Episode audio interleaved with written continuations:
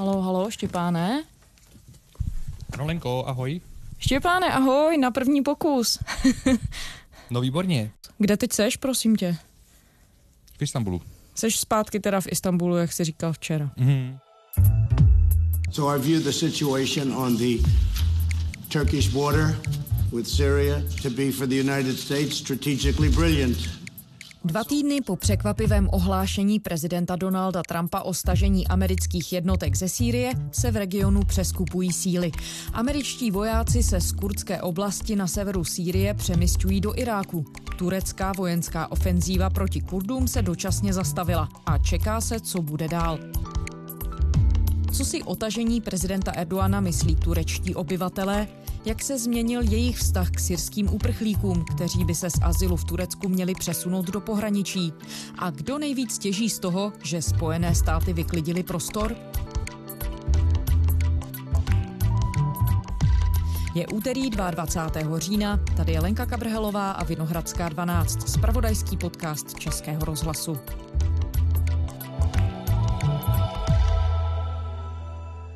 Vlastně tím, že člověk je na té turecké straně, tak si uvědomuje, že ten konflikt není černobílý zdaleka. Štěpán Macháček je zpravodajem Českého rozhlasu na Blízkém východě. Když sleduju to, co se třeba říká o tom konfliktu v Evropě, nebo jak se tomu staví Evropané, tak tam je poměrně jasná tendence být na straně těch syrských Kurdů a sympatizovat s těmi Kurdy.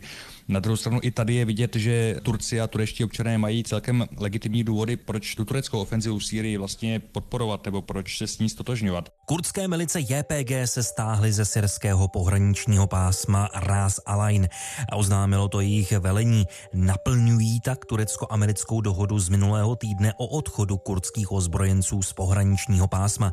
Lhůtu na to mají do úterního večera.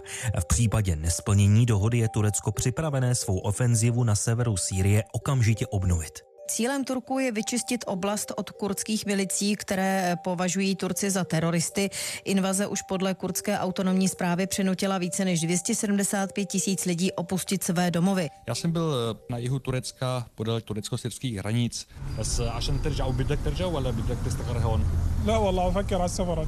Safar.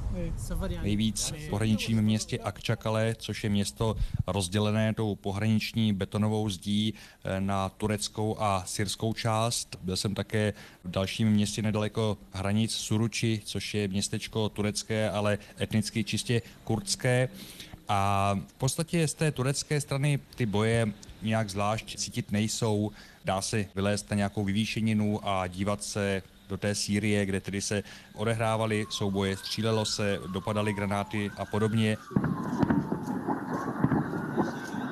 Té turecké straně spíš člověk pozoruje pohyb té vojenské techniky, ať už turecké, anebo dokonce pohyb těch syrských povstalců, které turecká armáda používá vlastně pro tu špinavou práci, když to řeknu v uvozovkách. Na té syrské straně jsou to povstalci z různých bývalých povstaleckých skupin, které bojovali proti režimu Bašára Asada a teď se sjednotili do jakési syrské národní armády, jak si říkají, ale jsou dost často obvinovaní z toho, že jsou to v podstatě džihadisté, že jsou to různí zdivočelí bojovníci, ozbrojenci a že právě oni se dopouštějí na těch syrských územích dost nehezkých věcí.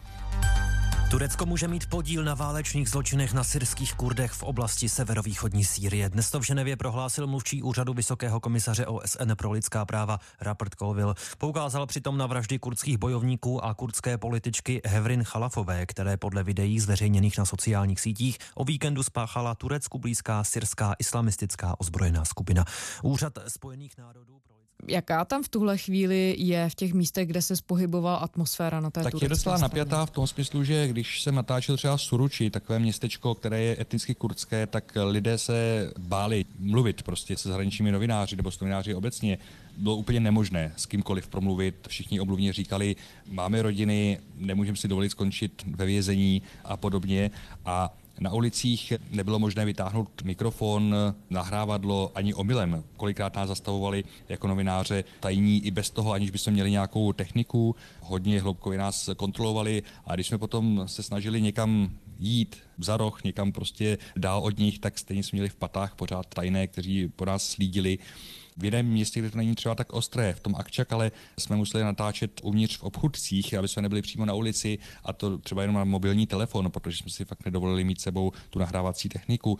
A i tam bylo vidět, že prostě přes výlohu tam pořád někdo kouká, pořád ti samí chlapíci a sledují vlastně, co děláme. Takže je to nepříjemná atmosféra pro natáčení a nepřidalo tomu ani to, že sice oficiální registrace novinářů byly možné pro tu operaci přímo, ale většina novinářů je dostala až vlastně po ukončení těch bojů, takže jsme byli bez kartiček, bez akreditace, ačkoliv jsme o ně požádali a to pochopitelně mohli ti policisté využít proti nám.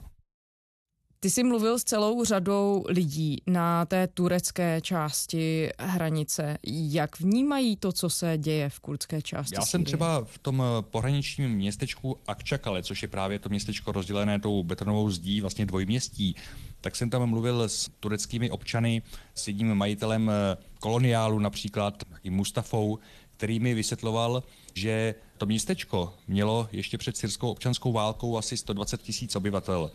Teď má čtvrt milionu, čili víc než dvojnásobek, protože víc než polovinu tvoří syrští uprchlíci. A ne, že by z něho čišila nenávist vůči Syřanům, to ne, ale úplně bylo vidět, že už má prostě těch syrských uprchlíků dost. Už tady žádné další Syřany nechceme. Žádné. Ano, mají stejné náboženství jako my, ale my je nechceme. Opravdu ne. Vždyť my Turci tu teď nemůžeme sehnat práci. Když se projdete po ulici, uvidíte řezníka, holiče, směnárníka, taxikáře a všechno to jsou Syřané. A ti podle tohoto Mustafy pokazili to hospodářské prostředí nebo hospodářský život toho městečka. A to je jeden z důvodů, proč Turci hodně podporují tu ofenzivu, protože říkají už, aby se tihle Syřané vrátili zpět domů. Anlamıyorlar. Nevíme, jestli budou Syřané chtít do té zóny odejít, ale my chceme, aby je tam poslali. Vemte si jen, jaký chaos zažívají naše děti ve škole kvůli Syřanům. Ve třídě je teď přes 50 žáků. Naše děti se tak nemůžou nic naučit. Jak víme, tak jeden z důvodů té ofenzivy je vytvořit tam na té syrské straně onu bezpečnou zónu, kam by podle prezidenta Erdoana se měli tedy ti Syřané z Turecka vracet. V Turecku je těch syrských uprchlíků 3,5 až 4 miliony, obrovské množství. Jsou tady 7-8 let. Původně je Turci vítali, nebyl to problém, ale teď v posledních letech má Turecko ekonomické problémy, každý turecký občan je pociťuje. Loni jsem tuhle tašku naplnila za 50 lir, dneska na to potřebuju stovku, takže dvojnásobek. A důchod mi za tu dobu zvýšili jen o 10% zdražuje se, roste nezaměstnanost a první, na koho si Turci ukážou, že ty problémy můžou způsobovat, jsou pochopitelně přistěhovalci, cizinci a podobně, čili ta komunita těch syrských utečenců to je jeden z důvodů, proč je tu poměrně velká podpora právě pro tu ofenzivu, pro to vytvoření té bezpečné zóny na eh, syrské straně hranic a té nespokojenosti Turků s přítomností tak velkého množství Syřanů využívá opozice. A to pochopitelně Erdoğan a jeho vládnoucí strana moc dobře vidí a nemůžou si, si dovolit ztrácet politické body tím, že by se stále zastávali přítomností těchto Syřanů v Turecku a vlastně musí nabídnout tureckým občanům řešení, jak se těch Syřanů po té době zbavit. Štěpáne, dokáže si ale někdo představit, že opravdu 4 miliony lidí by se přesunuli do té kurdské části no, Sýrie? to je zcela určitě utopie. Vlastně i turecké vedení mluví o tom, že by rádo, aby se do té, řekněme, bezpečné zóny přesunuli 1 až 2 miliony, čili maximálně polovina z těch Syřanů, kteří v Turecku jsou. I to si myslím, že je nereálné. Je otázka, jak moc budou Turci nakonec tlačit na ty Syřany, aby skutečně odešli z Turecka a šli do té bezpečné zóny.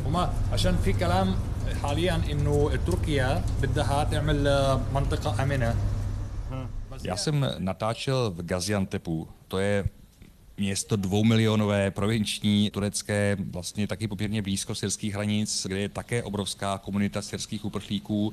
Gaziantep je vlastně jen asi 100 kilometrů od Alepa.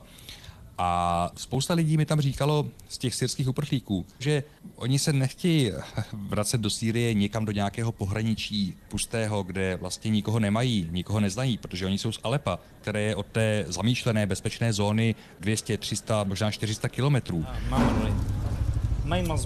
Do té bezpečné zóny, nebo jak tomu říkají, bych rozhodně nešel. Ten nápad se mi nelíbí. Chci domů do Alepa, jinam ne. Když nás k tomu budou turecké úřady nutit, tak tam půjdu, co nadělám. Ale kdybych si mohl vybrat, tak tady zůstanu a počkám, až nastane klid v Alepu.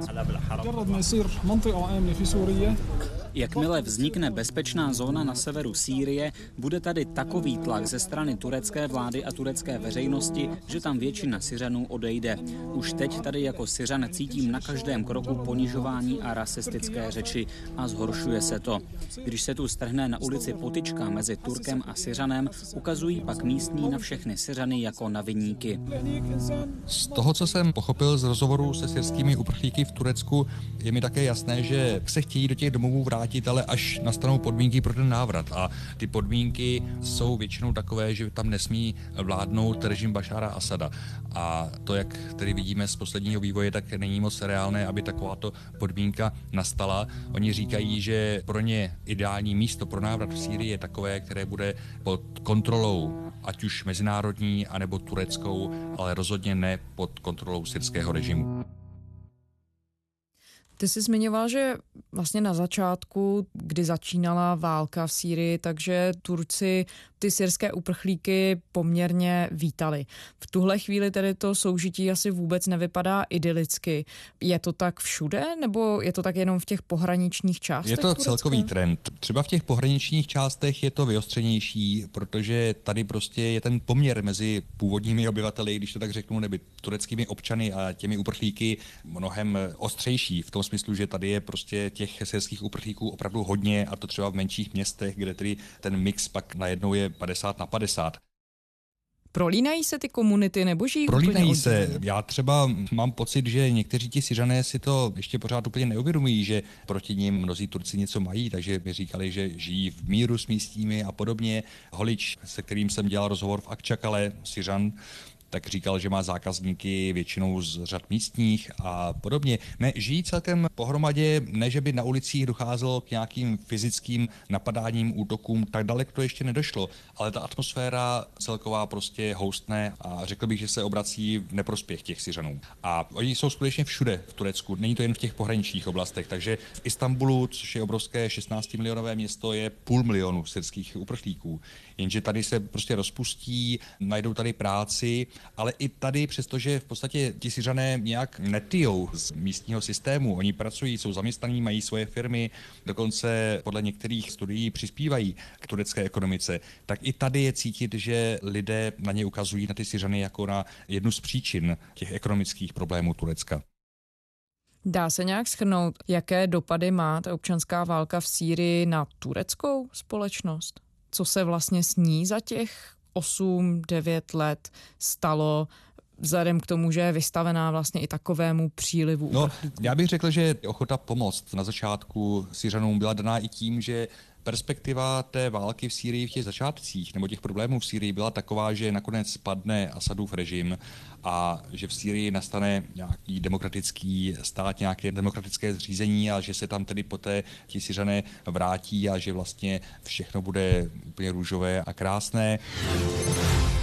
Americká vláda a také šéf OSN Pan Ki-moon ostře odsoudili nejnovější vývoj v Sýrii. Ta se stala další arabskou zemí, kde protivládní protesty přerostly v krvavé násilí. Podle opozice včera při nepokojích zahynulo nejméně šest lidí, počet zraněných jde do desítek. Vše odstartovaly protesty proti sociálním podmínkám, korupci a režimu prezidenta Bašára Asada. Syrský prezident Bašár Asad pronesl dlouho očekávaný projev k národu, vůbec první od vypuknutí nepokojů před dvěma týdny. Během 40-minutové řeči Asad neoznámil žádné ústupky opozici. Arabští komentátoři v první reakci upozornili na obrovskou propast mezi očekáváním a tím, co Asad nakonec opravdu řekl. Podle nich projev na místo utlumení vášní může naopak vyhnat do ulic ještě více lidí. Sýrie dnes opět zažije velké protesty. Vyhlásilo je tamnější opoziční hnutí, které už devět měsíců žádá odstoupení prezidenta Bašára Asada. Demonstranti... Ta válka se pak točila úplně jiným směrem a u Turků pochopitelně postupem času, když je to vlastně nějakých skoro 9 let od začátku syrského konfliktu, tak eh, tyhle představy opadaly a opadala tím pádem i ochota tak dlouho ty Syřany u sebe trpět. Jak říkám, nejsou to vyloženě projevy nenávistí vůči Syřanům, to ne, ale asi i Turkům je jasné, že tenhle projekt, který vlastně byl součástí projektu prezidenta Erdoana, těch změn v zemích Blízkého východu zkrachoval a že ti Syřané budou hold muset se někam stejně buď vrátit, anebo přesunout. Myslím, že ta změna z té ochoty pomáhat Syřanům nějakou neochotu dnešní, že to není dané ani tak nějakou umenčenou, řekněme, humanitárním smyšlením Turku, to ne, ale je to spíše dané těmi politickými změnami v regionu, které i Turci naprosto jasně pochopili a vnímají. A o nás je jedna věc, je tedy vztah Turků k Sýrii a k uprchlíkům ze Sýrie a potom ještě další celý rozměr vztah Turecka ke Kurdům. Proč představují pro prezidenta Erdoana tak velký je problém? jedna věc, kdy vlastně až do roku 2015 probíhal v Turecku dialog turecké moci s tou kurdskou stranou pracujících ještě to upřísním, problém nejsou kurdové jako takový. Kurdové jsou možná třetinou tureckého obyvatelstva, mnozí z nich jsou asimilovaní, už ani nemluví kurdsky, mají turecká jména, ale problém je ta organizace strana pracujících Kurdistánu, PKK. S tou vede turecký stát vlastně boj, válku. S tou turecký stát až do roku 2015 vedl mírová jednání a vypadalo to poměrně úspěšná.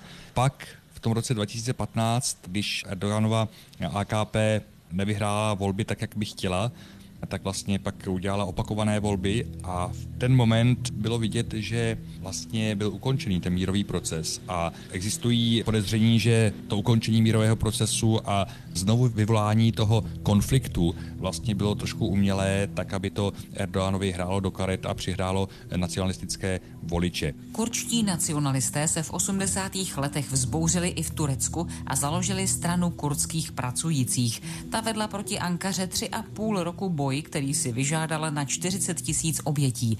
Spojené státy, Evropská unie, Británie a další země postupně označili tuto formaci za teroristickou skupinu. Ve zmatku občanské války v Sýrii ovládli kurčtí bojovníci řadu důležitých měst a ubránili je před takzvaným islámským státem. Spojené státy v Sýrii zoufale potřebovali spolehlivého spojence a tak začali kurdský boj podporovat leteckými údery a později i penězi a zbraněmi. Ten problém je skutečně mezi státem a organizací, organizace PKK.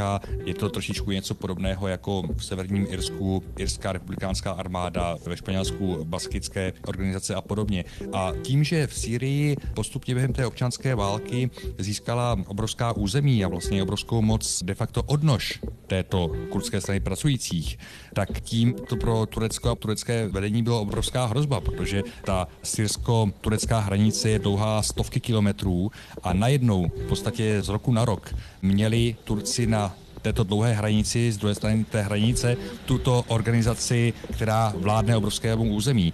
A to je hlavní důvod, proč vlastně Turci znervoznili a proč už několik let říkají, že tohle nemůžou dovolit, protože to pro ně prostě představuje bezpečnostní hrozbu.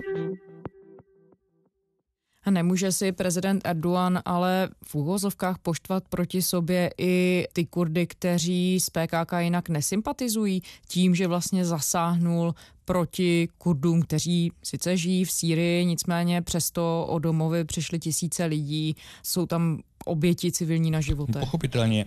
Na druhou stranu, takto i mezi těmi tureckými Kurdy je třeba spousta voličů Erdoana.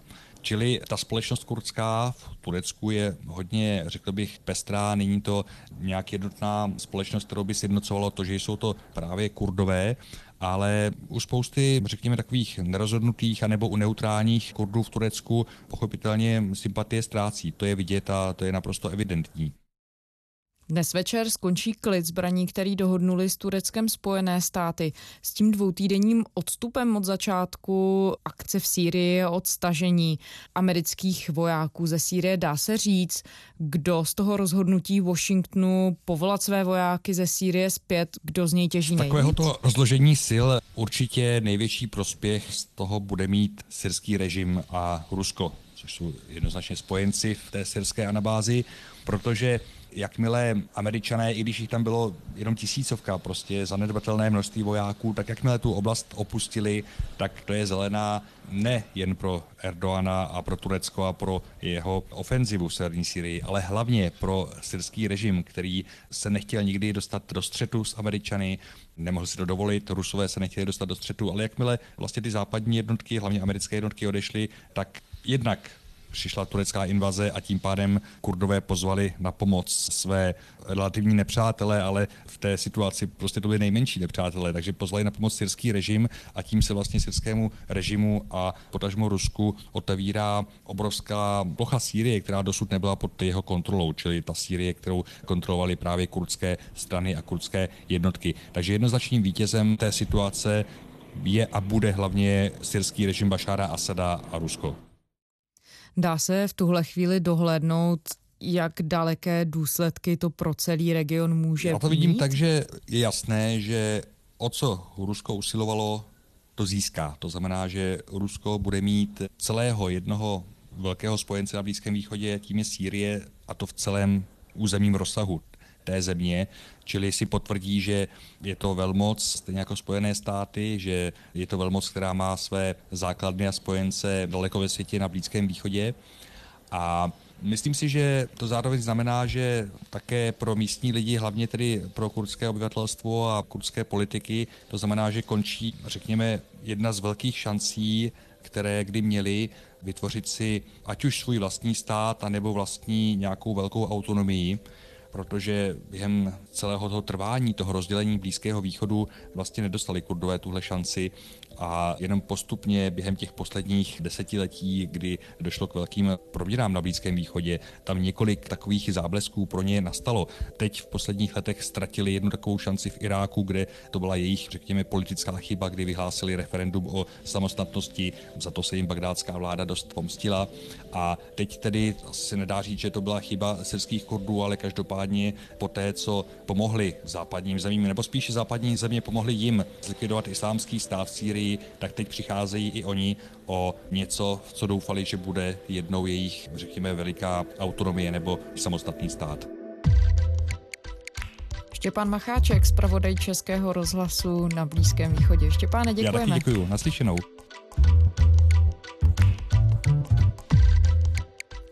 Úterní Vinohradské 12 je to vše. Děkujeme všem z vás, kdo jste podpořili tým i rozhlasu v anketě Křišťálová lupa. Činit tak můžete stále dál. Hlasování je ještě otevřené.